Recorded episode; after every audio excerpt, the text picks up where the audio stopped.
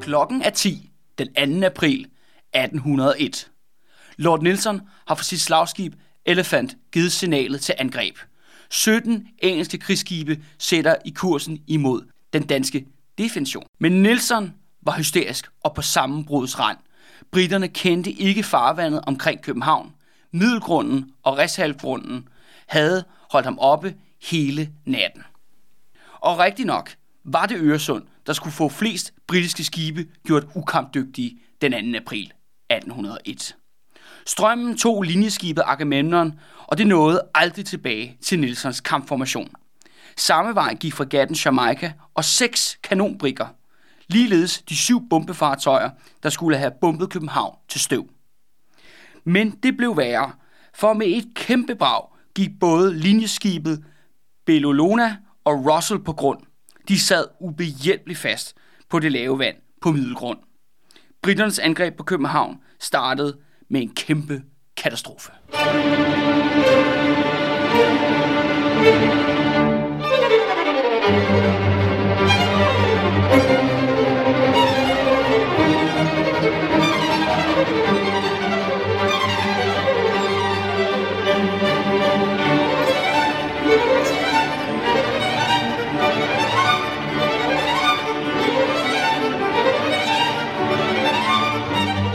Goddag og velkommen. Du lytter til De Røde Fjer med mig, Kalle, og selvfølgelig Andreas Nørgaard. Hej Kalle. Og øh, nu kan vi godt tænde kanonerne, Andreas. Nu kan vi godt øh, brage løs, for nu er vi nået til simpelthen en af de store, episke slag i Danmarks historie. Netop slaget på redden. Yes, og vi havde bygget lidt op til det sidste afsnit jo, med at, at sætte brækkerne ud på, øh, på brættet, Ja, øh, og, øh, og fortælle om den optakten til krigen, hvordan at, øh, der bliver forberedt til slaget i København, hvordan at øh, de britiske admiraler, Lord Nelson blandt andet, hvordan de øh, forbereder sig til det her slag, Ja. som jo er et kæmpe historisk vendepunkt i Danmarks historien. ja og, og, og et meget kendt slag, vil jeg sige. Også et, ja. Et slag, der er lavet mange dokumentarer, og, og men det, altså, det er nævnt alle steder, tv og alt muligt andet. Øh, nævnt alle mulige steder. Så vi skal sådan set bare ja, gøre opgaven en gang til. Bortset fra selvfølgelig, vi har sat det jo lidt en, en lang historisk stor kontekst og haft den her lange opvarmning til, at nu starter simpelthen Englandskrigene. Og det er sådan her, at øh, jeg og Andreas, vi har simpelthen et øh, kort over den danske og engelske slaglinje den øh, 2. Øh, 2. april 1801, og det har jeg også sendt til alle dem, der støtter os partier. Det er jo ikke, fordi det er et must at kigge på det her søgekort over, ja, over slagets gang, men det kommer til at være en kæmpe hjælp, Ja, fordi, øh, fordi, når vi man skal kommer, orientere sig på slagmarken. Ja, fordi ikke? vi kommer også til at nævne mange øh, skibe sådan med navn specifikt, så det kan også være en hjælp at se på sådan et kort med sådan, okay, når vi, se, Ja. når vi snakker om øh, Nu er vi på Posei- Holsten, på Poseidon, eller hvad ja, ved jeg, ja, ja, ja, så, er det, så, er det, så er det det her, det det, så det her, det foregår. Det kan være meget godt sådan visuelt at have øh, for øje. bonusservice til, øh, til de dedikerede lyttere. Og øh, hurtigt, Andreas, tænker jeg, at vi skal lige have et kort resume af, hvad er simpelthen kampplanen for de to sider. Så på den ene side, lad os starte med britterne, mm-hmm. og lad os starte med Lord Nelson. Fordi da de ankommer der til København 2. april 1801, og Nelson giver ordren til angreb, så er det sådan her, at den britiske styrke er delt i to. Ja. Der er en reserve under en, ham, der faktisk er den øverste kommanderende, Admiral Parker. Ja, det var ham, der var sådan et valgsindet. Ja. Han havde kunne ikke rigtig beslutte Ja, sig for, om han, han har faktisk været en større ulempe for britterne end øh, En fordel. Ja, en fordel. Og han er ligesom ude af kampen med det, der er øh, reserven til det her slag. Men britterne er meget opsat på ikke at bruge den her reserve. Nej. Den er der simpelthen, men de vil helst ikke bruge den. Okay. Og det har noget at gøre med, at Danmark er jo første stop. København er jo første stop på britternes øh, rampage-turné ned igennem Østersøen. Mm. Fordi når de har når de har bombet København i smadret, det er i hvert fald det, der er planen jo. Så er du tur til Frankrig. Nej, Nej. undskyld, til, til, til, skal ikke til Frankrig. Det skal de en tur til, til, til Sverige, til, til Karlskrona. Og så til Rusland. og så til Rusland, ja. Ja. over til Tallinn, over i Estland, som var en del af Rusland på daværende tidspunkt. Så derfor er de meget sådan, de vil, de vil nedkæmpe danskerne, og de sætter altså massivt ind, kæmpe store krigsskibe, rigtig mange kanoner, rigtig mange trænede professionelle øh, soldater, krigere til at smadre den her definition. Men de er også sådan lidt, puha, det må helst ikke blive for blodigt. Nej. Det må helst ikke blive for mange skibe, der går i stykker her. Nej. Det kunne blive rigtig katastrofalt for den videre plan. Mm. Der er ingen tvivl om, at når britterne ser på det, de skal nok vinde det her slag. Over Men de vil Danmark. gerne komme ud af det med så, med så store øh, dele af deres flåde intakt, så ja. de kan kæmpe videre. Ja. Og så kan vi gå over på den anden side. Gudske tak og lov jo, er det jo ikke Frederik, kronprins Frederik, Frederik 6., der har, øh, der har udlagt den danske, øh, hvad hedder det, forsvarsplan, fordi så var det da sat op til katastrofe. Nej, det er en øh, kompetent admiral, der hedder Alfred Fischer, ja. Ja. som har planlagt Københavns forsvar. Og det han har gjort er, at han har taget ratterkravl, alle de gamle skibe, øh, batterier, pramme, alt muligt, brikker, fregatter og alt muligt, og så har han gjort dem til flydende fæstninger. Mm. Og så har han lagt dem så langt ud øh, foran København, at britiske bombefartøjer Ikke kan nå byen. ikke kan nå byen. Akkurat, de lige kommer til at skyde for kort. Mm. Og, det, og hans plan er sådan set at bare holde ud. Holde ud så længe som muligt, og sørge for, at britterne lider så mange tab som muligt. Ja. Så sådan en øh, udtræv, sådan en øh, hvad hedder det, krig, hvor man øh, kører den anden træt. Lige præcis. Eller hvor det måske bliver så omkostning, så dyrt for britterne at indtage København, at de vælger måske at, at trække sig. Ja. Ja. kunne det være ved hans håb, måske. Og det, og det er jo, øh, de har jo også det her lidt naive håb om, at, øh, at øh, måske svenskerne kan nå at komme til slaget. Ja, og det var Men- det, vi snakkede om ja. sidste afsnit om, at den svenske flåde rent faktisk var, var parat og klar til at sejle ud og, øh, og falde britterne i ryggen. Jeg kommer og hjælpe, assistere den danske flåde, men at der var dårlig vind. At der, Der var ingen der, vind, var, der var pålandsvind. Ja, Eller, ja, pålandsvind, ja. ja. Så den ikke kunne komme ud af havnen. Ja, lige præcis. Så de svenskerne kommer ikke til at dukke op. Men Olfert Fischer, han har et enkelt S op i ærmet. Og det kommer til at vise sig, som slaget skal i gang kommer til at gå, Andreas, og det er netop fortet til kroner, eller øen til kroner, som det er på daværende tidspunkt, som er placeret midt der i linjen. Fordi det er jo en ø, som ikke kan sænkes, og på trods af, at øen øh, som fæstning ikke er færdigkonstrueret, så ved britterne det ikke. De ved ikke, at øen er der. De, ja, de ved godt, at øen er der, men de ved ikke, at den er faktisk, at der ikke er løbegrav på den. Nå, okay. Vi taler om et stykke jord, hvor der er slået telte op. Ja, okay. Der er ingen bunker, der er ingen skanser, hvor de kan gemme sig. Der står 66 kanoner derude. Ja. Og der er så en masse soldater klar til Ja. at forsvare øen. Men britterne tror, at det er en meget, meget stærkere fæstning, det er. Okay. Og det er jo det her nogle gange med fuck of war, som man siger. Ja, ja. At det ligesom kan... Misinformation. Misinformation, eller manglende information, Ja. kan simpelthen gøre, at øh, man tager den forkerte beslutning.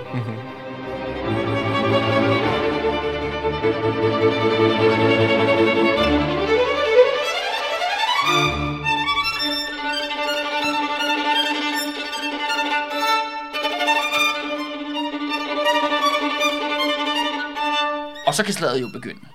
Og det vigtigste er, som vi startede episoden med, det er, at britterne også sejler lidt i blinden her. De ja. sejler ind i det her farvand omkring København, hvor at der er sådan en dyb sejlrende uden foran Københavns Havn, som også fører ind i havnen. Men mellem de to, der er der Refshal, grunden, og på den anden side er der Middelgrunden. ja. Og Refshalgrunden, Og det er sådan noget lavvandsområde. ja, Refshalgrunden er i dag land. Så egentlig skal det sige, Refshaløen i København. Ja. ligger for eksempel her. Ja. Øh, den, men den fandtes ikke på daværende tidspunkt. Men det vil sige, at der er lavvand, og der er også lavvand på den anden side. Og det gør, at britterne, de kommer så sejlende nordfra, og så skal de simpelthen øh, svinge rundt. Mm-hmm. Så de kommer op på toppen af, passerer simpelthen den danske linje, og så drejer skibene op for at komme tættere på den danske linje, for de kan komme i kanonskudsafstand. Okay. Men her fucker Så det er, sådan et, det er ret, rimelig sådan snævert øh, man sige, manøvreplads, de har, for ligesom at, at komme i stilling, i forhold til det her med, at de ikke skal ramme de her lavvandsområder. Ja, lige præcis. Ja. Og det, der så sker, er, at for det første, på grund af dårlig sømandskab, så er der simpelthen en af de her britiske linjeskib. Det er jo sådan et skib med 400-500 mand, rigtig mange kanoner, der hedder Agamemnon. Det bliver simpelthen bare taget af Øresund strøm. Nå, Og bliver simpelthen sejlet pokker i vold og når aldrig tilbage til slaget.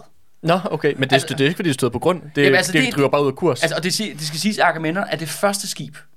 Altså, vi taler af et stort, stort krigsskib, og det var meningen, det ligesom, det var det britiske, det var den øh, knockout punch, Ja. britterne skulle komme ind med først. Men han har simpelthen for meget fart på, så han passerer lige alle de danske skib og flyver ud til siden, og, og kommer faktisk ikke tilbage. Altså, de prøver så desperat at vinde skuden og, Ja, ja. og komme tilbage, men det lykkes ikke at komme tilbage i slaget på noget okay. helst tidspunkt. Og det er, øh, og det, er ja, det er jo, man sejler, altså det, jeg ved jo, vi er jo ikke sømænd her. nej, nej. Men, men det er åbenbart sværere end som så. Ja, det kunne øh, og godt ramme den, øh, ramme den rigtige vind og, og placering og sådan noget, ikke? Noget lagt mærke til nu øh, i forhold til de her skibe, det er, at de har nogle mega fede navne. Ja. Ja. Altså for eksempel det der med Agamemnon. Hvis ikke, altså, kan det ikke, er det ikke en græsk konge? Jo, det er en græsk mytologisk konge Ja, for, der fra- Iliaden, faktisk. Ja, er det ikke der, hvor han er konge i øh, Athen eller sådan noget? Mykene. Ja, Ja, men altså. øh, den vej, øh, Agamemnon ligesom har lagt med at bare at flyve ind og flyve ud af slagmarken, det bliver faktisk fuldt efter af en fregat, som er jo så lidt et mindre skib, der hedder Jamaica, som er, sejler sammen med seks kanonbrikker og ligeledes de syv afgørende bombefartøjer, der skulle have bombet flåden, der skulle bombe København i smadret. De ryger alle sammen den samme vej, for de laver præcis den samme fejl. Okay. Og det er jo ret kritisk, fordi det hele handler om, at britterne vil jo skyde det danske forsvar i stykker, så bombefartøjerne kan ligge på den position. Mm. Men bombefartøjerne kommer ikke tilbage før sent, sent på dagen. Nej. Så de, der kommer ikke til at være noget øh, britisk bombardement af København. Ikke i 18. I den her omgang? Nej, ikke i den her omgang. Okay. Så det virker som, der er nogle, at britterne har nogle sådan rimelig store logistiske problemer, eller udfordringer. Øh, altså helt lavpraktisk med deres skib, de driver for langt, og de ligesom Ja. ikke har kontrollen over dem. Men det bliver faktisk værre. Og det kan du så se også her på kortet, Andreas. Og det her yderst ude på Middelgrund, der er to store kæmpe øh, krigsskibe, altså Bellona, tror jeg det udtales, og Russell. De kommer simpelthen til at sejle på land. De, Okay. øh, de, de skal sejle, og de skal ned og vende. Og så lige pludselig siger det bare bang, du ved, hele skibet ryster, fuldstændig smadret, alle falder om på dækket og sådan noget. Ja. Og så står skibet altså bare bum stille, Okay. midt ude på vandet. Og det er fordi, at de ikke er, de ved simpelthen ikke, hvor de sejler henne, så de rammer De simpelthen kender land- ikke farvandet. Nej, ja, de rammer den her landgrund, og de er sådan set, øh, de kommer til at skyde lidt på den danske linje, men det er jo langt væk fra. Ja, ja. Og, øh, og de er sådan set også effektivt ude af kampen. ja. Hvad, hvad, gør man, når sådan et, et stort skib det, øh, det går på grund? Kan, man, Jamen- kan man gøre noget for ligesom at få det... Jamen altså, der, er- man kan gøre forskellige ting. Altså for det første kan man, øh, øh, hvad hedder det, man kan jo prøve at slå en linje til et andet skib, som så kan trække en fri. Mm. Ja, jeg tror nok også, det er noget med, at man kan prøve ligesom, og med, der er også noget med ankeret og sådan noget. Man kan prøve at hive sig fri og sådan noget der. Som Ja. sagt, vi er ikke sømænd her. Nej, nej. Men altså, det er ikke umuligt at komme ud af den der øh, linje. Men, der, det, er- men der, der går i hvert fald noget tid, før du igen kan... Det er jo det, og det er sådan en anden ting, fordi det her, det er jo træskibsalderen, ikke? Alting går langsomt. Mm. Det er altså, og det er også et tålmodigt øh, game. Mm. Men ikke desto mindre, britterne er jo kommet med en massiv flåde. Altså mange skibe. Så Nielsen, han ligesom, okay, han ser bare den ene halvdel af styrken enten skride ud af billedet, eller selv går direkte fast. Så han må ligesom arbejde med det, han har. Ja. Men han har rigtig mange massive krigsskibe, og de får Hvor mange af det, han har, gør godt med cirka? Øh, jamen, jeg tror, at... Øh, skal, vi, skal vi prøve at tælle, hvis vi 1, lige- 2, 3, 4, 5, 6, 7, 8, 9, 10, ikke? Og ud af dem, så er de i hvert fald fire af dem er hvad? hvad Nej, det er de 10, der kommer faktisk med i kamp. Nå, det er de 10, der er med i kampen? Ja. Okay, så. Øh, men det er altså, skal siges, at de er større, og de har flere kanoner end de danske skibe. Ja. Og de her skibe, de ligger så, kommer så for at lave det her, de vender og sejler op mod, altså de ligger på linje i forhold til de danske skibe. Mm. Så de kan gå klar til skud. Men det er så en anden ting, fordi de, er, de har jo ligesom, de, de har jo rettet op på den fejl, de ser de andre skibe, der går på grund og sejler ud af, nærmest ud af slaget, at de ligesom får rettet op, men de ligger stadigvæk for langt i forhold til, hvad Nielsen han ønsker. Okay. Hvor, for, I langt i hvilken måde? Jamen det er fordi, de mangler, at det er sådan, at han vil gerne have dem inden for 200 meters afstand. Okay, og ligger for, de, de ligger for langt væk fra Ja, de, nogle af dem er helt op til 400 meter. Ja, okay. Så det er dobbelte. Altså, Ja. de kan stadigvæk ramme, Ja. men de ligger langt væk. Og det er det med, når der er længere at skyde, Så går bliver det sværere præcision Ja, det er jo ikke, ja. at kanoner er, hvad det er, kan man sige, i den her periode. Ikke? Altså, det, ja. det er jo en stor jernkugle, du skyder af på høj fart. Og når den først ryger ud, ja, så er det jo lidt spændende, hvor, hvor, hvor den ryger hen. Ikke? Ja. Spændende er en måde at sige det på. Ja, ja. Hvor ender den? Men det betyder også, Andreas, da de kommer så sejlende her, ikke? at de ligger så ligesom på linje, og så kan du så se for eksempel, at øh, hvad hedder det, Defiance udgør den øverste linje. Der, Ja, hvor de, altså skibet Defiance. Ja, ja, skibet Defiance ligger øh, over øverst. Og det der med, at når Defiance kommer op på sin position, så kaster det ankeret, selvom det er på fuld fart. ja. Kaster det, de her krigsskib, de har fire ankre, store anker.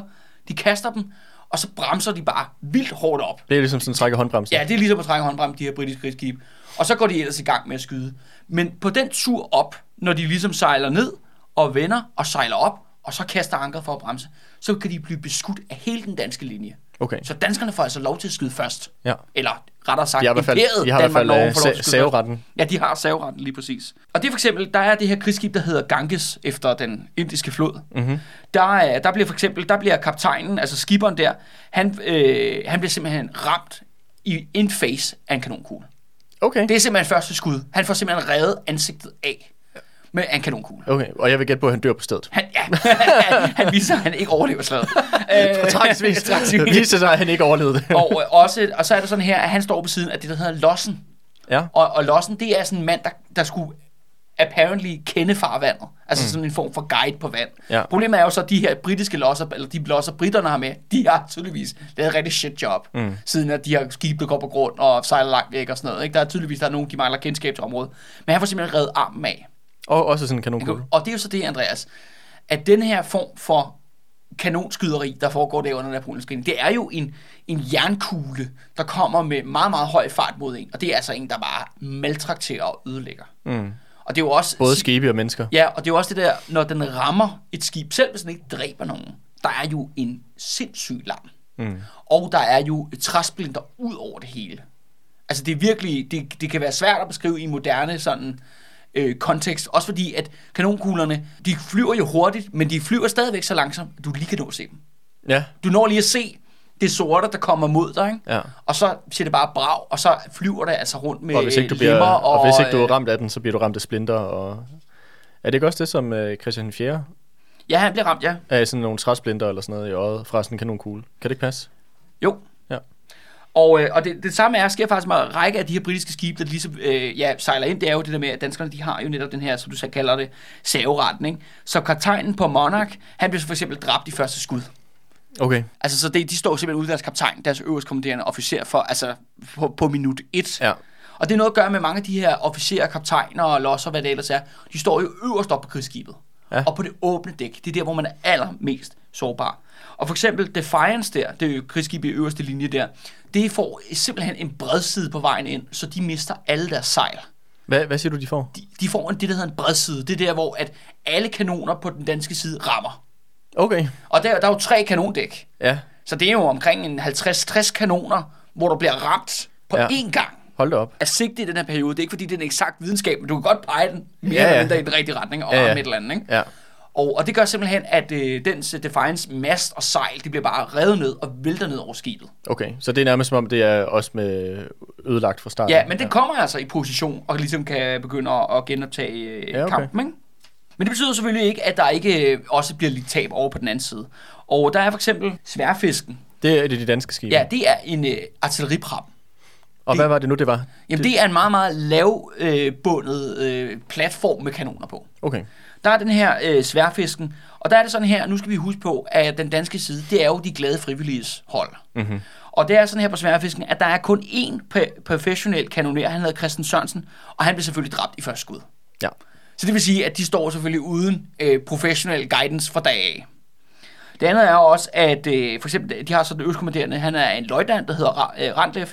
Han får simpelthen skudt sin arm i stumper. Den bliver simpelthen... han- Revet af? Ja, ja han, den bliver revet af. Og, øh, og det er jo hurtigt, den her lave pram, den har jo selvfølgelig en eller anden form for beskyttende rækværk mm. øh, rundt om prammen, som er ligesom der, hvor folk de gemmer sig for alle de her kanonskud. Og det skal også så siges, at lige snart de stopper op, jamen så kom, begynder folk jo også at skyde på hinanden med geværer. Ja. Så der bliver også ligesom skudt en masse mindre ja, skud på hinanden, ja. ud over de her store kanon, øh, kanonskud. Og det her rækværk, det bliver altså simpelthen øh, skudt i smadret. Det vil sige, at deres dækning bliver bare skudt mindre og mindre og mindre, mm. mens de selv skal stå der og skyde igen. Men som de siger der, at, øh, at øh, umiddelbart at den her sværfiskens mandskab består primært af nordmænd. Ja. Og de kæmper altså modigt.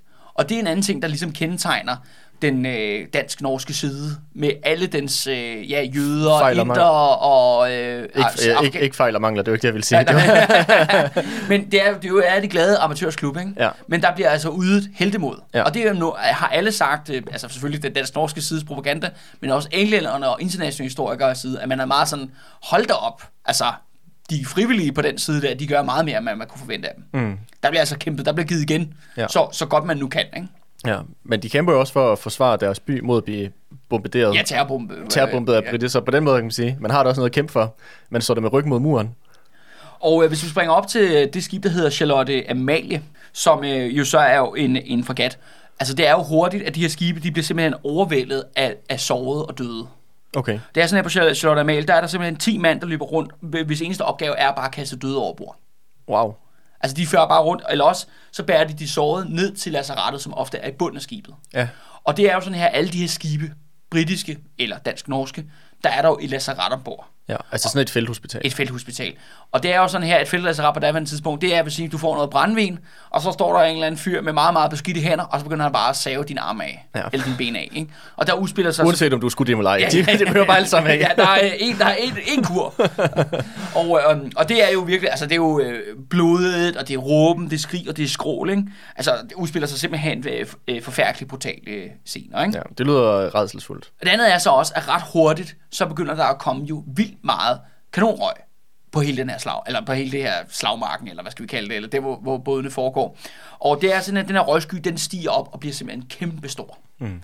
Altså, vi taler kilometer højt. Der findes nogle rigtig, rigtig gode øh, malerier og billeder fra perioden, hvor man kan se den her gigantiske røgsky, der simpelthen stiger til vejret, fordi at det er jo både for de danske kanoner og for de engelske kanoner, at de bruger det her sorte krudtrøg, der bare stiger op. Og det skal siges, at folk begynder også, lige så snart det her røg begynder at udvikle sig overalt, og især nede under dæk, mm. hvor man står klemt sammen mange mænd omkring de her kanoner og skyder af, hvor der er røgen jo, kan jo have svært ved ligesom at komme ud, der bliver folk jo fuldstændig omgivet af det, og det her krudt, det blinder folk, det river i lungerne, og, øh, og det er jo hele København, der ser på det her. Det skal så siges. Hele København er simpelthen legnet op og følger med i slaget. Mm. Det er også derfor, det er så berømt, som det er, fordi du har lige 100.000 tilskuere, ja. der kan stå og, og kigge på det her. Og det, det andet er, som jeg så Det er jo også vildt. Det er ret vildt, ja. Altså, nu øh, du tænker altså bare sådan noget Afghanistan, Irak, der er mange krige, som øh, Danmark har været nede og deltage i eller den danske tropper jo. Men det har altid været noget, der har foregået på meget lang afstand af i hvert fald danske øre og øjne.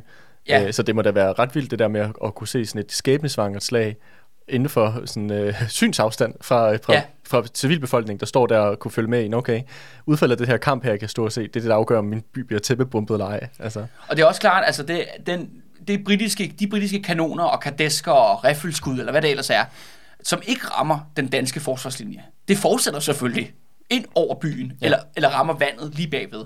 Og det er faktisk, det de siger jo er, at vandet og øh, det store del af byen, altså byen bliver jo ramt, altså alle mulige strejfskud, men vandet bag ved øh, definitionen, det bliver simpelthen pisket op mm. af simpelthen fragmenter, der bare bliver ved med at hamre ned det her vand. Okay. Så det har jo set vanvittigt vildt ud.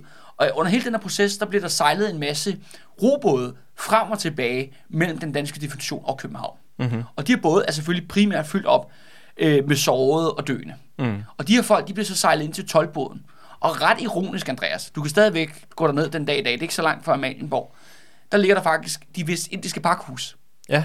Det er simpelthen her, hvor sukkeret er simpelthen på lager. Ja. Det, hele hjørnestenen i det danske, norske koloniimperium. Det ligger der. Det ligger der, og det er der, folk simpelthen bliver sejlet ind, og de sårede bliver båret i land. Og det er jo med skrig og skrål. Vi skal jo huske på, at rigtig mange folk er jo frivillige københavnere. Mm af pøblen, mange, for pøblen. Det er pøblen. Ja. Så folk, deres, deres koner og børn, de står jo der på tolvboden og ser deres mænd komme op uden en arm, eller måske de døde, eller, mm. altså, der udspiller sig horrible scener, ikke? Altså, ja. hvor folk lige pludselig indser, at de har mistet, ja, de har mistet en far, de har mistet en søn, de har mistet en bror. Mm. Altså, det er jo også det, som er bagtæppet til, til slaget på redden. Ja, det lyder jo øh, meget voldsomt. Og øh, hvor fanden er Frederik, kronprins Frederik rundt i det her? Ja, han er øh, rigtig passiv. Han er selvfølgelig ikke med ude på noget skib. Nej, nej, det er øh, klart. Det, det skal siges, at øh, han rider sådan lidt rundt imellem forskellige øh, punkter, forskellige batterier på, øh, ja, på land, hvor til sidst tager han position på øh, kastellet. Ja. For ligesom at, at have en observationspost der. Men han er i høj grad en passiv tilskuer. Og kastellet, det ligger på det tidspunkt sådan lige ud til vandet. Ja, det gør det. Og det ligger jo faktisk det samme sted den dag i dag. Ja. Det interessante er, at der er sådan en lille bro, en lille, det i dag er det sådan en lille badebro øh, ude for øh, kastellet. Men den her bro, det er her, hvor Frederik befinder sig. Okay. Selvfølgelig sammen med sit, de røde fjer. Ja, ja. Sit entourage, sin generalstab og så videre, så videre. Men det er jo det med, at det er Frederik, der har kastet landet, floden ud den her katastrofe, det her slag mod englænderne, men han er, står faktisk egentlig som en passiv tilskuer. Mm. Og jeg skulle jo sige, og heldigvis da, altså den mand er den mindst kompetente til at udøve noget som helst øh, slag eller krigsgærning mm. overhovedet. Men så vil sige, at vi parkerer ham der. Ja, og det er, der, det er der, han kommer til, at, og han står jo sådan set og bare observerer slaget. Ja. Til, til, det, til det slutning. Ja, Andreas, så skal vi jo så faktisk vende os mod et uh, lidt mindre dansk krigsskib, der hedder Ransborg, som ligger i den sydlige ende af den danske forsvarslinje. Og uh, det griner er ved Ransborg, at uh, kommandanten der, bor kaptajnen, han, uh, han er faktisk barnbarn af en person, vi kender rigtig, rigtig godt på showet. Nå. Det er netop hans Edes barnbarn. Nå, okay. Og uh, jeg skal lige hilse, og det sjove er, at han hedder faktisk også Hans. Han hedder også Hans? Ja, ja Hans hedder. Også Ede til ja, ja, ja, lige præcis. Okay. øh, det er simpelthen barnbarn af den øh, ja, piskesvingende præst øh, ja, fra Grønland. Grønlandske, ikke? hvad hedder det, ja, nor- dansk norske kolonist. Ja, den gale profet, ja, ikke? Ja. Og øh, på mange måder, så, vinder, så viser det sig, at han er sgu lige så intens. Som, som hans far, som, som hans bedste far. Ja. Som, som farfar der, ikke? Fordi at, det er sådan her, at ret hurtigt, da slaget begynder, der får de simpelthen skudt deres, øh, deres tår over til, til deres anker. Ja. Det er sådan her, skibene sidder jo selvfølgelig, de sidder på den position ved, at ankerne holder dem ligesom på plads mm-hmm. i linjen. De får skudt anker over, og det vil sige, så båden begynder at dreje, hvorefter han beordrer, at det andet anker, det bliver ligesom øh, ja, skåret over, så de begynder at drive, og så ramler de ind i refsalgrunden bagved. Okay. Så de kommer simpelthen til at ligge på land. Ja. Men derfra, der fortsætter han simpelthen kampen til den bedre ende. Han bliver den sidste, der giver op i den danske linje. Okay, på trods af, at han er gået på land. Ja, altså han kommer ligesom ud lidt af linjen, kommer til at ryge lidt bagud, men så holder han ligesom, bum, så sidder han fast der, ikke? Mm. Og så skyder han videre til, til at der står sikkert nogen levende ombord, ud over ham selv. Okay. Og det er sådan her, og at han er også, øh, det griner er, at han fører også et virkelig nidkært regnskab, hvilket var bare sådan, okay, du er tydeligvis øh, hans barnbarn. Fordi han øh, dokumenterer selv efter slaget, at han har skudt 551 skud, Okay, og han har kun 49 kanonkugler tilbage. Wow. Og hvor, men, men det sidste ender det med, at øh, det simpelthen han, øh, han giver op, ikke? og at han bliver taget til fange af, af britterne. Så han overlever faktisk til at se. Det gør han, ja, faktisk. Og det er jo så også det, at lige så snart, at britterne, efter de har fået det første glatte lag, og de ligesom er kommet på plads, så begynder de hurtigt ligesom at vende slaget til deres fordel. Mm. Og det er primært på baggrund af, at de skyder hurtigere, og de skyder bedre. Okay, altså der ser vi både deres, øh, deres tiden, hvor de skal bruge på at lade, er, er mindre. Ja. og deres præcision på deres skud er højere. Ja, lige præcis. Og, øh, og, men selvom kan man sige, at, at danskerne får altså for eksempel mange heldige skud ind på, øh, på britterne. Og det er jo også det, der, der er det vanvittige ved den her slags krigsførsel. Ikke? Du sejler ind i nærmest en ligkiste, Ja, en trækiste, og ligger der et sted, hvor du er et mål. ja, ja. For det er jo ikke, du kan gemme dig bag det. Nej, nej, nej. Altså, det er jo, og du bliver bare, altså, folk bliver bare pløjet ned, ikke? Ja. Du sejler ind og bliver simpelthen beskudt med de her ja, jernkugler, der flyver med flere kilometer i timen. Præcis. Men på den måde synes jeg, at det der med sådan, de her søslag er jo en mega nøjeren form for slag, fordi at altså på land, der selvfølgelig øh, under visse forhold, så kan du gemme dig bag en bakke, eller nogle træer, eller, en busk. eller en busk, eller, eller en eller anden form for sådan en voldgrav, eller øh, lille sådan, ja, du har ligesom, ligesom muligt at søge, søge om, hvad hedder det, øh, søge tilflugt på en eller anden måde, eller dækning. Det kan du bare ikke, når du er på havet. Altså, Ja, ja, der, er- lige du er, der er ikke andet end dig. ja. Men en anden ting for eksempel, at øh, det britiske skib Monarch, det er faktisk det øh, britiske skib, der får flest tæsk i det her slag. Der blandt andet der er der en, øh, et heldigt skud, kan man sige, der rammer alle tre rorgængere og roret på en gang.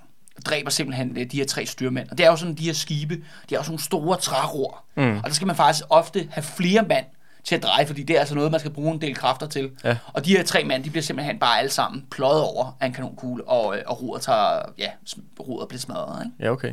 Hold kæft, der er godt nok noget øh, reparationsarbejde med at fikse de her skibe efter. Men det er jo lige så snart, at du har de der huller, et ror, der går i stykker, jamen så er der jo også masser af tømmer, der bare går direkte i gang med at prøve at reparere på det under, mens de bliver beskudt. Ikke? Ja, okay. Sindssygt. Så der sker jo alt muligt på de her skibe, mens det foregår. Ja, det Og, lyder lidt øhm, ligesom helt ligesom øh, Christiansborg slottet der med, der er hele tiden øh, nogen, der er i gang med at fikse og bra- slukke brand og sådan noget. Ja, ja, Altså ja. de her skibe her, Nå, men så, så røg roret. Ja, men øh, vi begynder allerede at prøve at fikse med det samme igen. Og Nelson der, som står jo på Elephant, og det skal så siges jo, han er jo den her, ja, kendis stjerneadmiral øh, for Storbritannien, mm. og han har jo kun et øje, og så har han kun den her, og en arm. Mm. Men han står og er ganske mundt, og han elsker sådan noget her. Ikke? Han, han lever jo for krig, ikke? Ja. Men Men og han, han, hans skib hedder Elephant. Ja, det hedder Elephant, ja. ja. Det, er, hans, øh, hans slagskib, ja. Admiralskib. Og, øh, og der er det sådan her, at han øh, hurtigt lægger mærke til, okay, danskerne, de holder sgu, de holder sgu fast, ikke? Altså, de giver, de giver lige så meget tilbage, eller som de kan i hvert fald i forhold mm. til britterne. Og på et tidspunkt, så er der faktisk en kanonkugle, der stryger lige hen over hovedet på ham.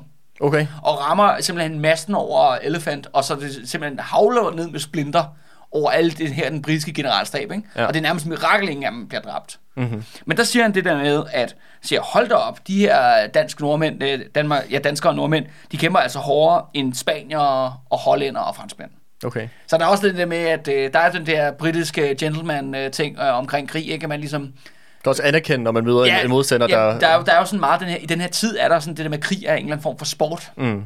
Det tror jeg ikke, hvis man ligger nede på øverste, nederste kanondækker i gang med at blive skudt i smadret, så er det svært at se men, sporten. Men på tværs af officerer i Ja, ja, Ja, lige præcis. Og der, er- der er englænderne allerede holdt op, bum. Altså, de er ligesom anerkendt øh, den danske modstand. Ja, ikke? og øh, ham der, øh, Olfert Fischer, er det jo så. Det er jo ja. så især ham, som han jo så øh, nikker anerkendende til, vel, af hans, øh, hans evner som, øh, som admiral. Yes, det er jo et helvede, du. Øh, især fordi de øverste dæk, der bliver hurtigt folk hurtigt dræbt. Især på den danske side, der bliver de simpelthen pløjet ned. Så folk søger ned i de der andre dæk nedunder og fortsætter med at skyde kanoner derfra. Og de, som sagt, de står i det her røg. De river i øjnene, de river i munden og næsen. Det andet er også, at når man skyder en kanon af, så tager den ligesom ilten. Den suger ligesom ilten til eksplosionen, når den mm. fyrer af. Så folk står også og gisper efter vejret hele tiden. Mm. Øh, så det er også problemet med at, ligesom at, at, at trække vejret ja. i det her massive bombardement. Det lyder vanvittigt ubehageligt. Og samtidig kanonkugler, der rammer ind, og det selvfølgelig, hvis de ikke går igennem, så siger det bare bang, og, og ellers hvis de går igennem, jamen så er det jo splinter ud over det hele, og der bliver skudt huller, og der kommer flere og mere lys ind i de her, i de her skibe. Og det er jo, øh, altså, og det er jo noget, man kan stadigvæk den dag i dag, Andreas, blive fascineret over, hvordan de her civile pøbelfolk fra Danmark, Norge, fra Indien og alle mulige andre steder, hvordan fanden de har holdt til det. Mm. Britterne har jo den fordel, at de er de mest professionelle soldater i verden. Og mange af dem har prøvet det før. Altså i et eller andet, et eller andet sted mod franskmænd eller spanier eller whatever, ude omkring på slagmarken. Men mange af her er altså grønne amatører, og det er så første gang, at de bliver kastet ned i de her dødskasser, mm. hvor de er udsat for det her massive øh, bombardement. Øh, men de bliver også holdt på plads.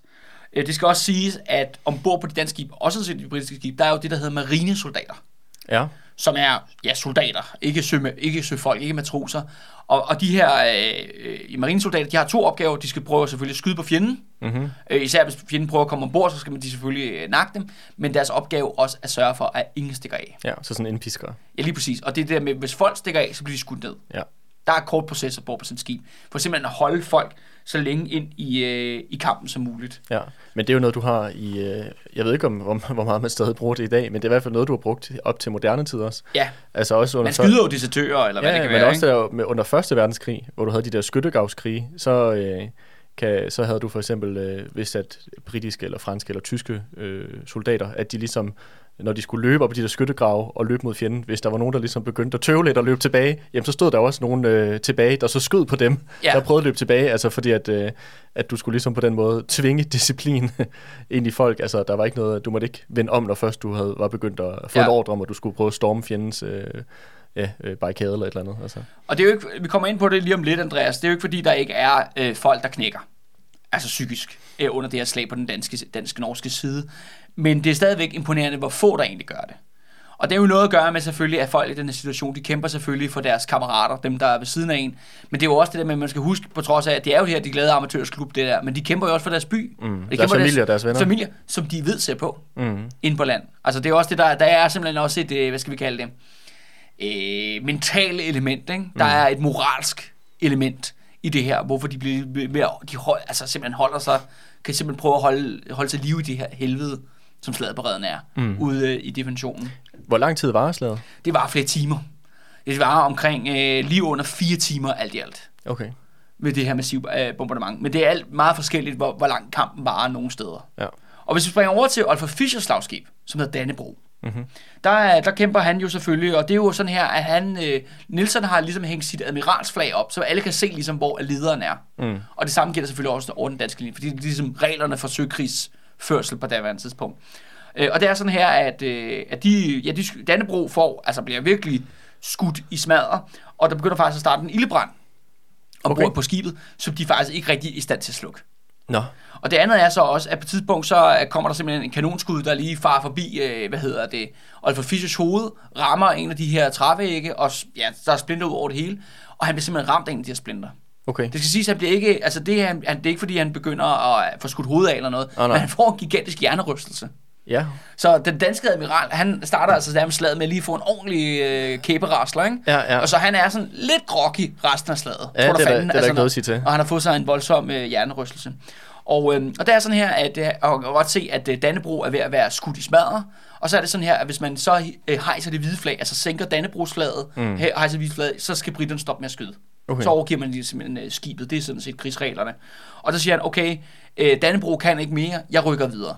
Så det vil sige, at han hopper på et nyt skib, eller hvad? Ja, han sejler med en robåd over til det øh, næste store slagskib, som hedder Holsten. Ja. Som ligger øh, lidt længere op ad linjen, og så, så fortsætter simpelthen øh, kampen derfra. Okay, så han har altså ikke det hvide flag. Nej. Øh, og faktisk så overlader han så kommandoen til det her, ja, det er jo det der med, Dannebro brænder ved at blive skudt i smadret, altså bliver mere og mere ja, vakkelvogn på sin vis. Det fortsætter under en, øh, ja, en tysk øh, kaptajn, der hedder Braun, øh, der fortsætter med at skyde. Og så på et tidspunkt, så får han så simpelthen skudt hånden af Okay. øh, ham her kaptajnen. Og der siger han faktisk et ret øh, berømt ord. Der siger han det der med, øh, så viser han ligesom sin armstump til sin, sin medofficer der, ikke? Og så siger han sådan, det her, jeg mistet min hånd, så koalitionen kan drikke to slags champagne. To, to slags champagne. Ja. Okay. Han siger, at han bruger faktisk øh, navnet øh, Donsfeldt, som er Frederik de Königs svigersøn. Okay. Men han kunne lige så godt have sagt Ja, koalitionen. koalition. Og det er jo det der med, hvad, hvorfor er de i den her krig? Ja, ja. Hvorfor er det, vi kæmper? Hvorfor er det, vi Det dør jo, ude på de her det er skibe? jo koalition, det er jo eliten. Det er jo eliten, eller ja. elitens krig, og det er jo meget, han, ja, han har mistet armen, eller mm. mistet hånden. Og så, ja, det er så de uh, slavehandlerne, de kan drikke ja. to slags champagne til deres gallermiddag, ikke? Og på den måde er der intet, der har ændret sig Nej, til den dag i dag. ja, og til sidst er det sådan her, Dannebro, øh, de har altså en tredjedel af dræbt af 357 øh, ombord. Det er kun tre kanoner tilbage. Det er også de kanoner bliver jo også skudt i, i stykker, hvis de bliver ramt jo. Så Mm. går de simpelthen også i, i stykker. Og den her brand, der kommer simpelthen under, øh, øh, ja, ud af kontrol. Og det underste batteri, altså det nederste kanonbatteri, der er simpelthen, at de, de siger, at man ikke kan gå igennem det, uden at træde på et lig. Nå, Fordi hele underste dæk er bare fyldt op med døde. med døde og, og sårede, der er ved at ja, udånde, ikke? Øh, Jeg bløde ud. Og det, og, og det sidste er det faktisk, at den her ild, den når faktisk øh, tårne, altså på ankerne, Ja, så Dannebro begynder simpelthen at flyde ja. ukontrolleret. Så det her brændende skib begynder ligesom at blive taget af strømmen og sejler længere og længere øh, nordpå, ind mod øh, land og ind, øh, hen ad imod ja, kastellet og sådan noget. Ja, okay. Og så efter faktisk er slaget slut ved en 16.30-tiden, der springer det i luften. I en gigantisk eksplosion. For ilden når simpelthen krudtkammeret, Mm. som er ombord på alle de her skibe. Og det er jo set vanvittigt dramatisk ud, Ja, ja, at det her skib simpelthen er sprunget i luften. Ikke? Ja, det er jo heldigt, at det ikke er kommet tættere på byen og kunne tage noget. Ja, det springer ud i luften ud på, øh, ude på vandet, ikke? Præcis. Så, så der sker Men ikke hvis det, havde været, hvis det havde kommet til at, øh, at flyde ind i havnen eller et eller andet, det kunne da godt have Men endt galt. men det er jo det, der har været et ukendt antal sårede ombord, Mm. som simpelthen er røget med i, øh, i eksplosionen. Ikke? Ja. Og øh, en efter en, der begynder så de forskellige øh, øh, skibe, der kan stadigvæk manøvrere, altså stadigvæk sejle. Fordi nogle af dem er de her de flydende fæstninger, de kommer ikke til at rokke sig nogen steder. Mm. For eksempel så som Dannebro, mm. mindre hvis det bliver, ja, ryger ud. Altså Eller fordi deres brænder. ræbe brænder, ja. Ja, rævebrænder. Men nogle af de her lidt mindre skibe, såsom Elven og Akershus og Nyborg, som er sådan nogle mindre kanonskibe, de, øh, der sker det samme alle steder. De får flere og flere dræbte, deres kanoner, deres udstyr, det går i stykker. Og, øh, og det er simpelthen, at de, de taler om, at de her dæks, de er, fly, er fyldt med øh, altså afrevne lemmer Mm. og, og lig, altså hænder, fødder og så videre, så videre. Og de trækker sig simpelthen ud af linjen og søger ind mod land. Fordi, okay, vi er færdige. Der er ingen grund til at blive her i dommedag. Altså, det er det, hvis, man, hvis man ikke kan skyde igen, Nej, hvorfor så, så, blive ja, der? ja så, så trækker man sig, ikke? Ja.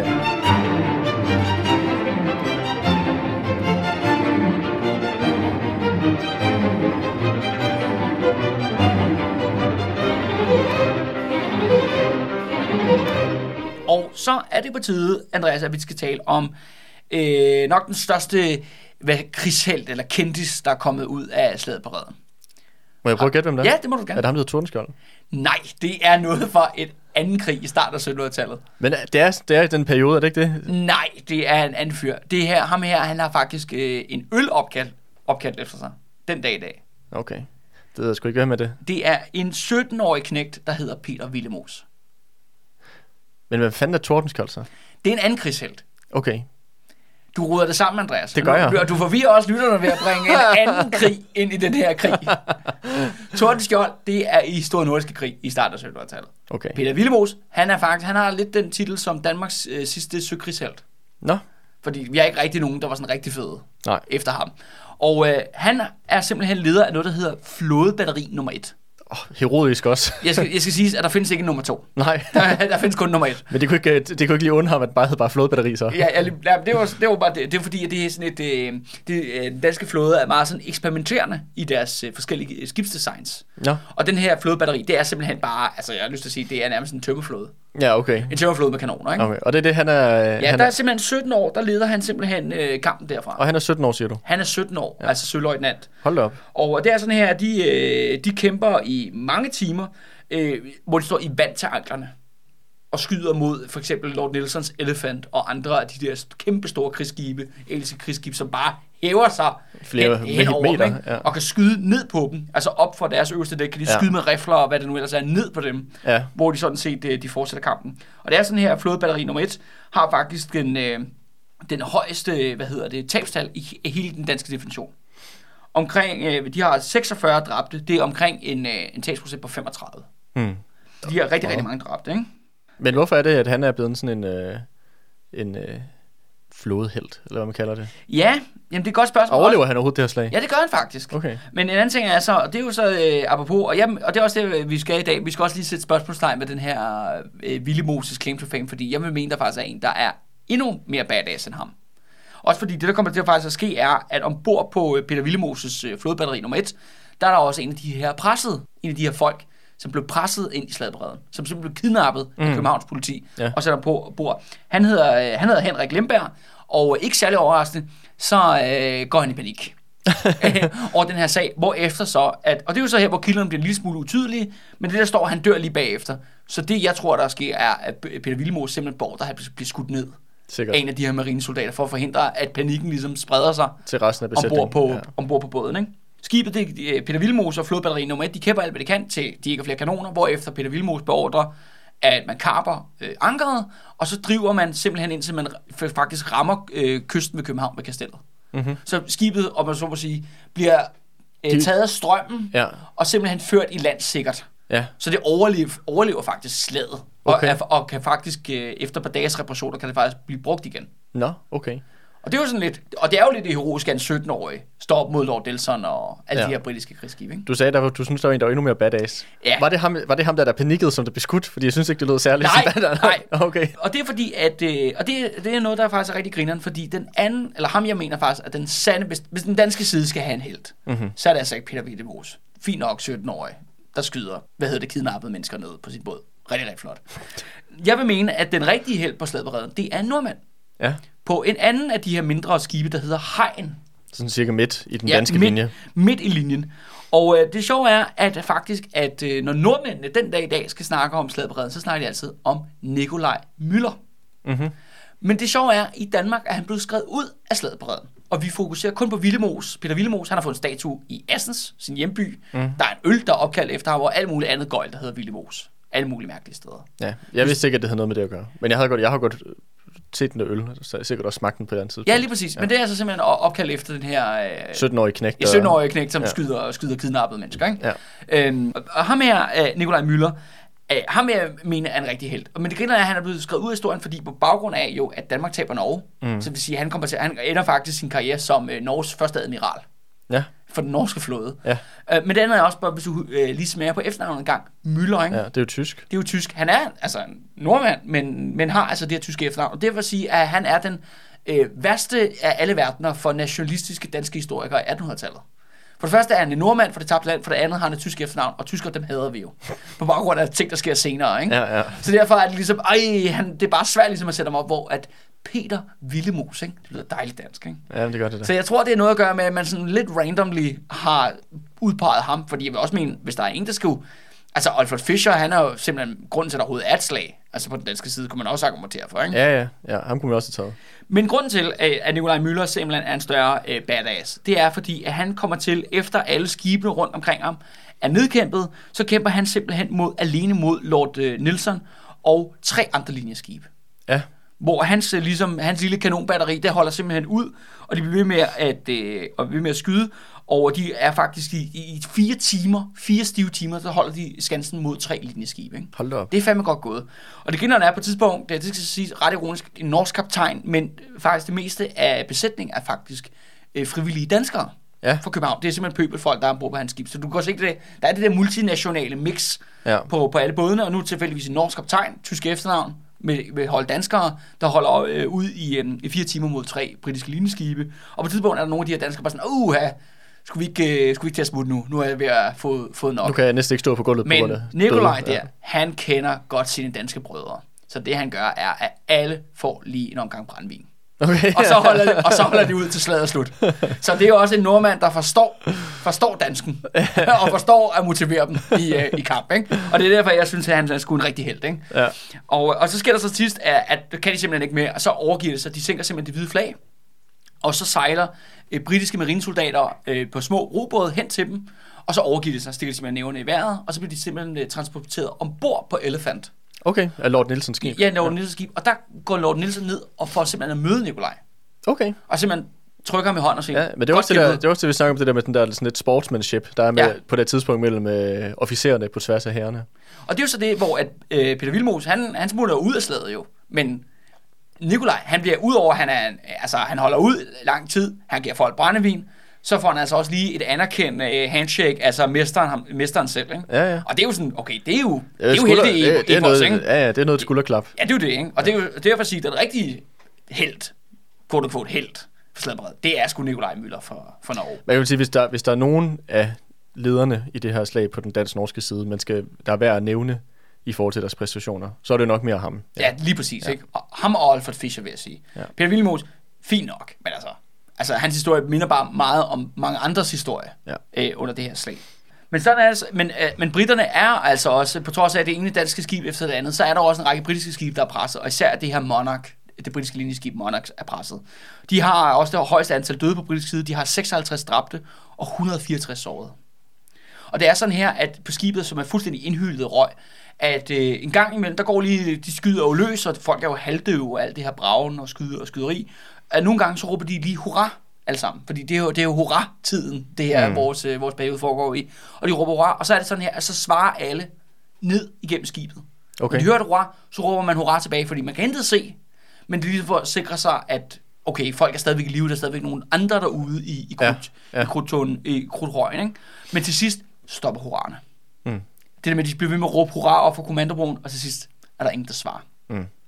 Der er også en beskrivelse af, at for eksempel går igennem det øverste kanondæk, at det simpelthen er et, et gravkammer. Og der er også en, øh, folk, der simpelthen, øh, når de så endelig får hivet nogen op, så kommer de op, og så er de bare simpelthen andres blod og hjernemasse smurt ud over dem. Og, og baggrund er, at Monarch der får simpelthen så hård en omgang, det er fordi, at Monarch ligger simpelthen over for Takroner. Ja, altså fæstningen. Ja, ja, det flyder den øh, øen der, ikke? Ja. som simpelthen altså virkelig fucker Monarch op. Mm. Altså med de her, øh, ja, med, ka- med kanoner. Øh, hvis vi går hen til øh, det danske skib Sjælland, så sker der faktisk det, at ombord på Sjælland, der udbryder der simpelthen panik. Og der, hvor panikken udbryder, det er blandt faktisk øh, blandt lederne, blandt officererne. Okay. Der er simpelthen en kaptajnløjtnant, der hedder Schulz, og en skab, øh, stabskaptajn, der hedder Vessenhold. De går simpelthen i panik, og øh, efter de er blevet beskudt i et par timer, og så springer de simpelthen i bådene, og så ruller, øh, altså roer de ind i land, ikke? Så de stikker hen med De stikker af, de, går, de, ja. de sorterer. Og lige ind i land, der bliver de selvfølgelig anholdt Det er klart. med det samme, fordi de har stukket af under slag, og der bliver de selvfølgelig ført til Frederik med mm. det samme. Kronprins Frederik. De bliver, øh, de bliver smidt i kashotten, og øh, så et par dage senere, så bliver de faktisk dømt til at blive skudt, Ja. til at blive dødsdømt. Og så er det sådan her, at de, det er sådan her, at militærets henrettelser foregår inde på kastellet. Den Ja. her gang. Der er sådan en stor plads inde på kastellet, hvor de her henrettelser er foregået. Men i sidste øjeblik, at, øh, at så er Frederik faktisk for at se de her henrettelser, de her to officerer, der skal henrettes, og de er legnet op, de har fået det her lille hvide øh, stykke papir på brystet, hvor folk skal ramme, og de står der med bind for øjnene, og, og soldater står og sigter på dem. Og så i sidste øjeblik, der råber så øh, Frederik der, pardon. Altså, Mm. Han, de, de han benåder dem. benåder dem i sidste øjeblik. Men de her tror jo så, de skal skydes jo. Mm. Så det er jo en eller anden form for psykisk øh, tur, har jeg lyst til at sige. ikke? Afstraffelse, ja. Ja, afstraffelse, ikke? Og det skal siges, at Frederik han er rigtig glad for sådan noget. Ja. Det kunne jeg godt forestille mig. Han er rigtig glad for ligesom at stå med folks øh, individuelle, men personers øh, liv i hænderne, og så ligesom beslutte, Ja. skal de gøre det, skal de ikke gøre det, ikke? Lege øh, sådan romersk kejser der, i Colosseum, der sætter tommelfingeren Ja, op eller ned. Faktisk lige Ja. præcis, det er en meget god analogi. Øhm, og de her to, de ender så faktisk med at redde livet, men de er, bliver så dømt til, at de skal være i livstidseksil. Mm. Fordi de har jo svigtet i, øh, i kampens, Ja. kampens side. Ikke?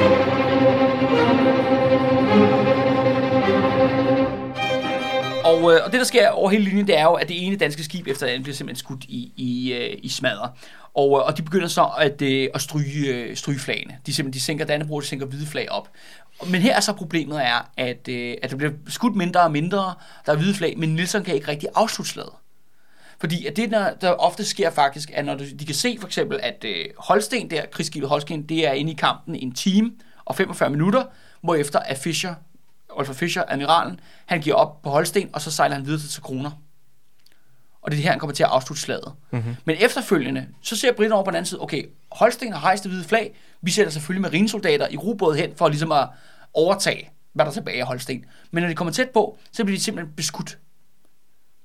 Stadigvæk fra skibet. Okay, så de har ikke... De har jo Det er, jo, ikke... det er jo det, og, det er jo, og britterne bliver rastet, fordi at de bryder jo krigens regler. Det er snyd, ja. Ja. ja. Det, der sker jo, er, at man har et hvide flag.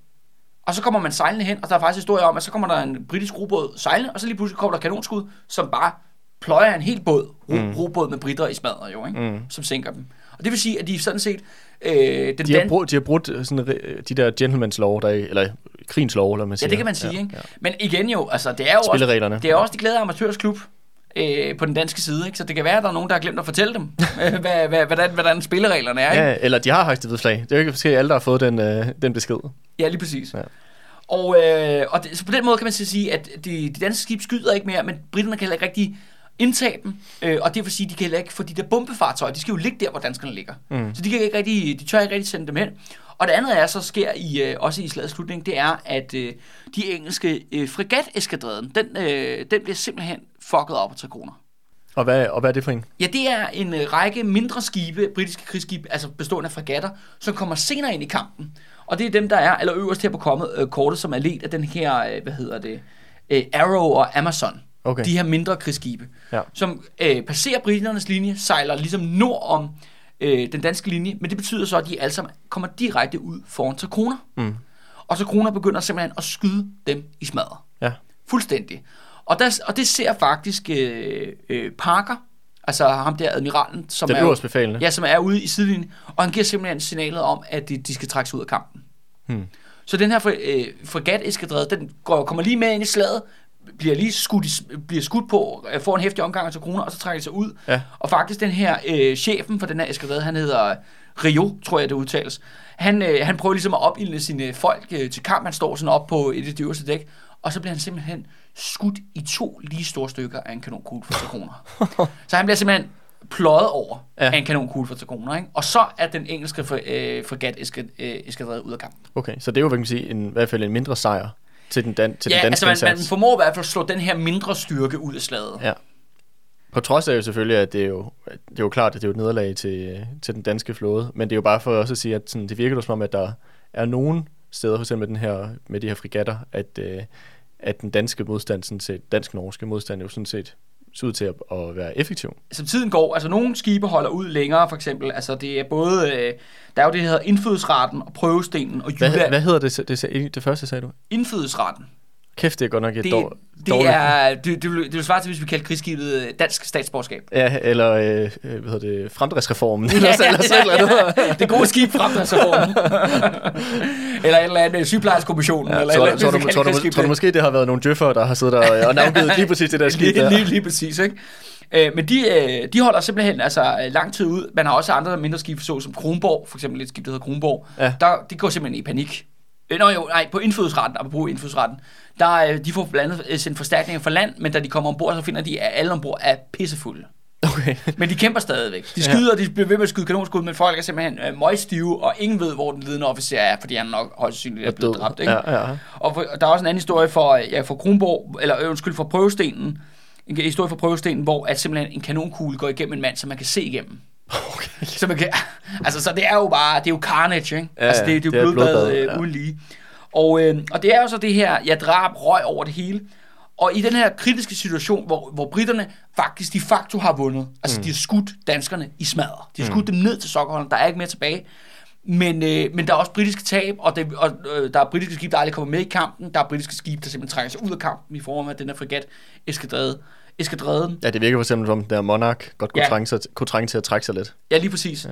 Og i den her kritiske situation, der knækker ham der Admiral Parker. Han giver simpelthen signalet for sit skib, og det man skal huske, han er den øverste kommanderende. Han er altså over Lord Nelson. Mm. Der giver han simpelthen ordren til, at britterne skal trække sig ud i slaget. At de skal give op Okay. og falde tilbage. Og det er simpelthen, fordi han er jo så bange. Ja. Han er så bange for, at, at de, den britiske flåde bliver fucket for meget op til, at de er i stand til at løse deres mission efterfølgende. Ja, med, Netop med, at slås mod svenskerne og russerne, ikke? jo. Så han knækker simpelthen psykisk, og der kigger så, og der alle de britiske skibe, de kigger så over på det her admiralskib, der ligger ude i det fjerne. Så, og de, det skulle sige, de signalerer jo med flag. Ja, Der ja. er forskellige sådan signalflag, de sender til hinanden. Ja. Og alle kigger over på det der parkerslag, siger, gud, har vi tabt? Har vi tabt slaget, eller hvad? Og så kigger de så alle sammen mod Elephant, Ja. hvor Lord Nelson er jo. Og han er jo i midten af deres. Ja, ja, det er jo ham. Det kan godt være, at det er måske ikke ham, der har de fleste den øverste rang formelt set, men det er da ham, der er den facto lederen af det ja, her ja, slag. og han, ja. Og det, han står jo i krudt og røg Præcis. og damp, altså Ja. på, på Elephant. Og det skal siges her, at øh, Nelson han bliver splittergal. Mm. Han, står, øh, han har jo kun én arm jo, og han står med den her armstump, og det siger de her britiske ja, kilder, de siger, at han står med den her armstump, og simpelthen kører den frem og tilbage. Den kører bare rundt på ham, den her armstump. Okay. Og han står sådan helt vildt ophidset, og, øh, og han, er, han bliver simpelthen rasende over, at øh, Parker giver det her signal om at trække sig ud. Og så opstår der den her, ja, næsten ja, verdensberømte, vil jeg faktisk godt sige, øh, situation, hvor at Nielsen han sætter kikkerten for det blinde øje. Mm. Han siger til sin næstkommanderende, at øh, ved du hvad, jeg er handicappet, jeg har ret til at se, måske en gang imellem at se, øh, se det, jeg ikke har lyst, ikke at se det, jeg ikke har lyst til at se. Så derfor sætter han, kigger den for, blind, for det blinde øje, og vender den over mod Parkers skib, og så siger han, vi bliver i kampen. Mm.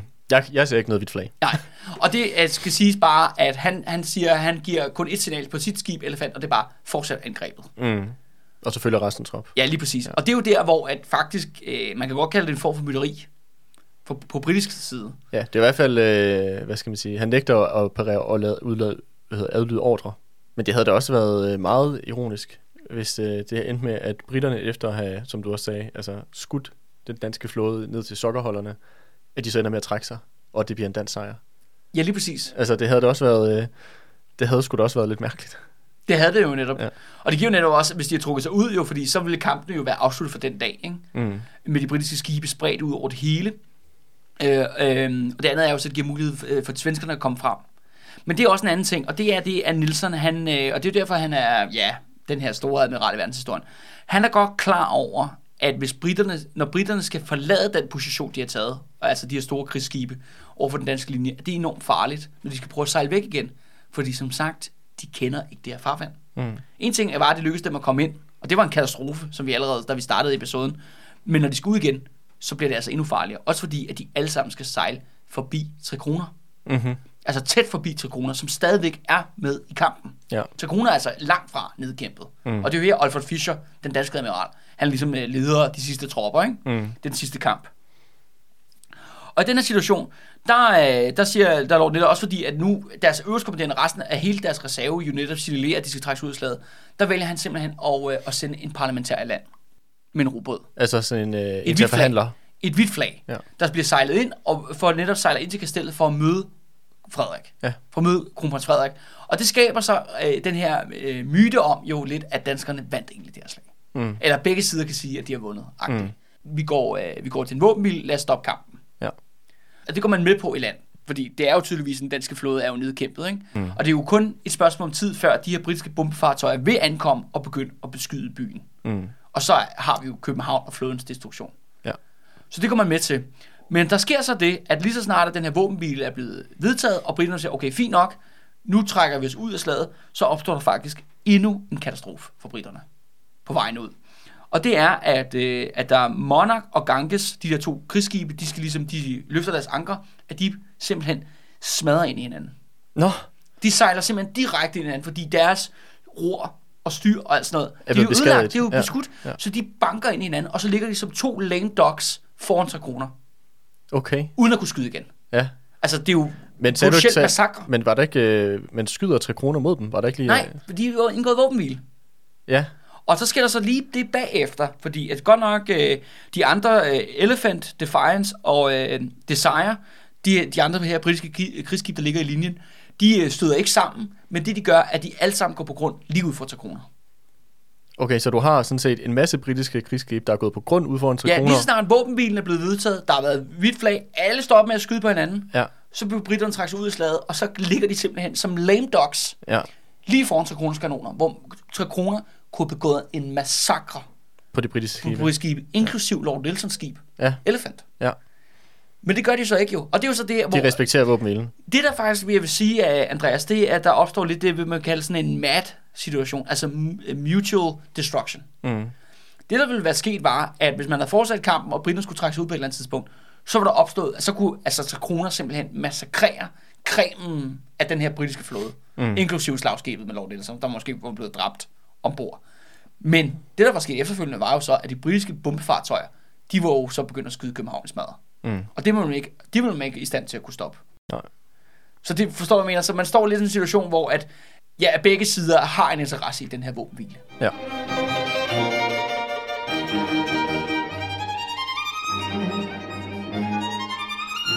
Og så er slaget slut, Andreas. For den her gang i hvert fald. Øh, britterne opgør selv, at de har øh, to over omkring 260 dræbte og 689 sårede. Mange dør i dagene efter, skal det siges jo. Medicinen er jo mangelfuld. Består primært af skær. skær Ma- mangelfuld er så meget, måske lidt generøst sagt. ja, ja. Altså, med, med kuren er primært, at man skærer armen af. Ikke? ja.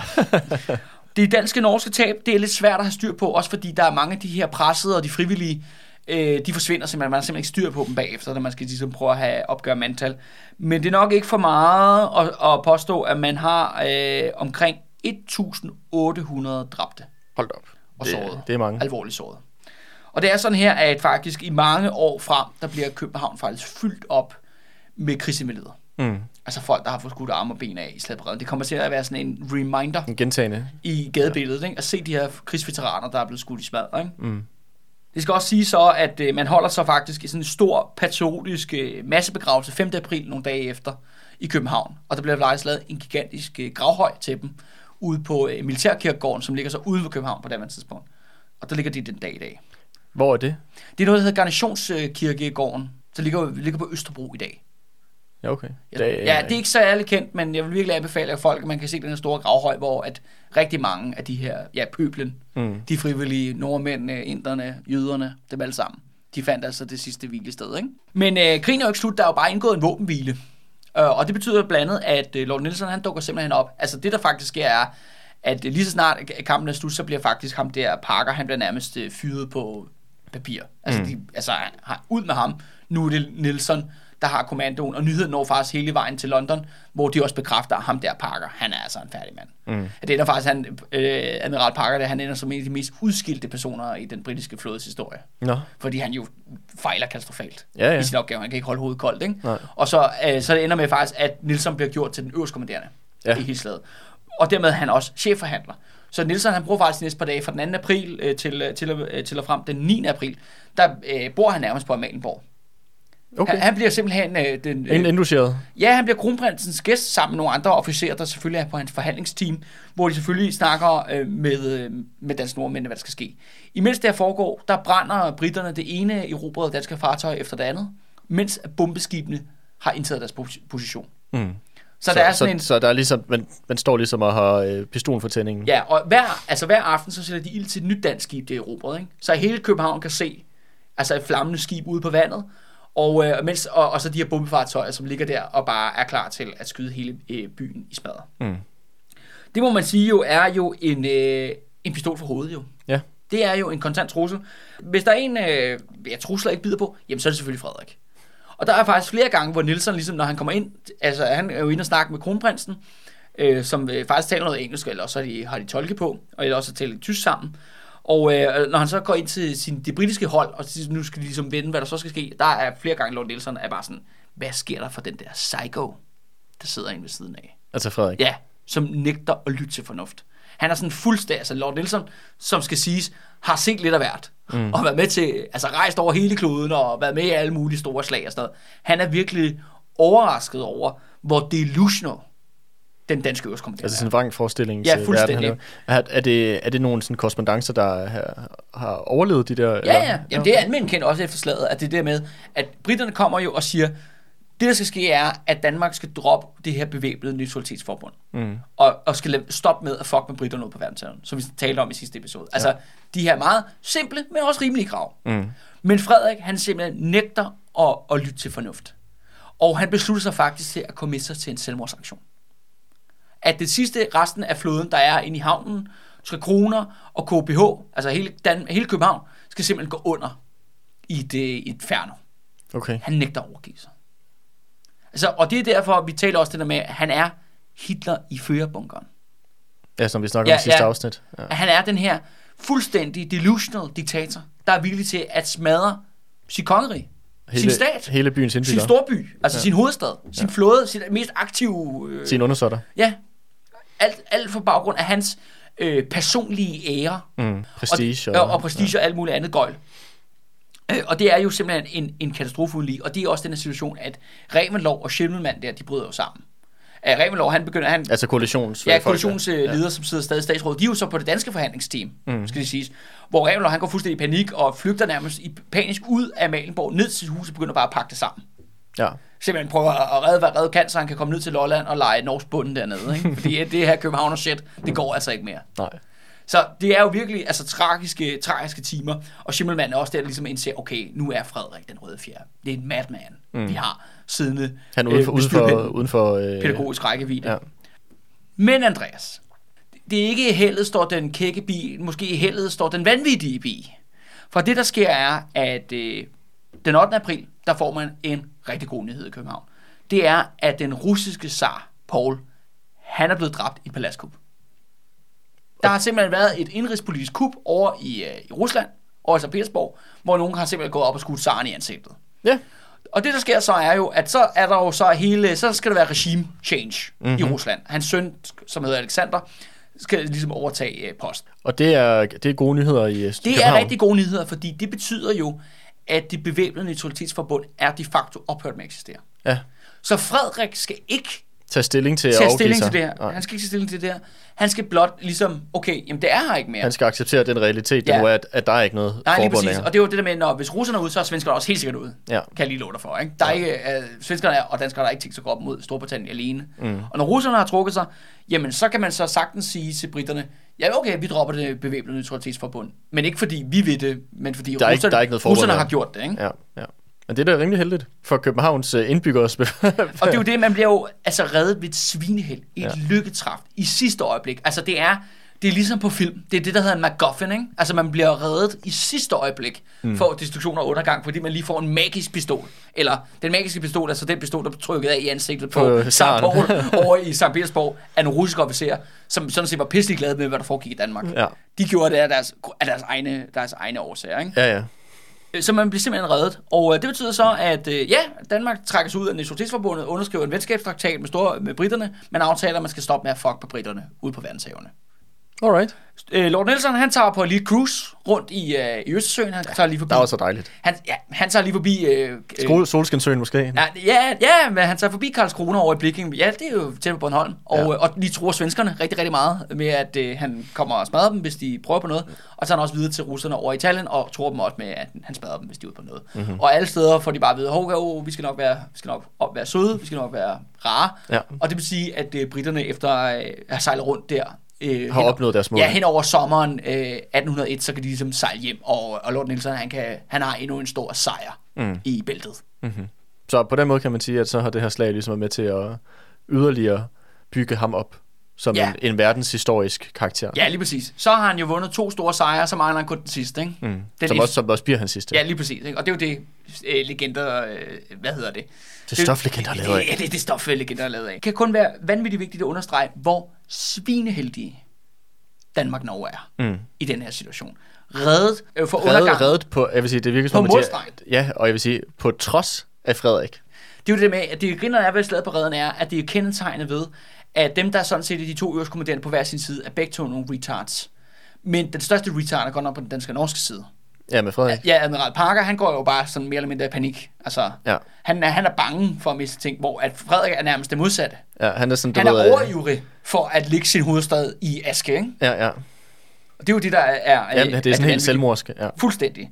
Så reddet, ikke? For den totale katastrofe i sidste øjeblik af udenrigspolitiske begivenheder. Men så heldig er Frederik ikke næste gang britterne kommer.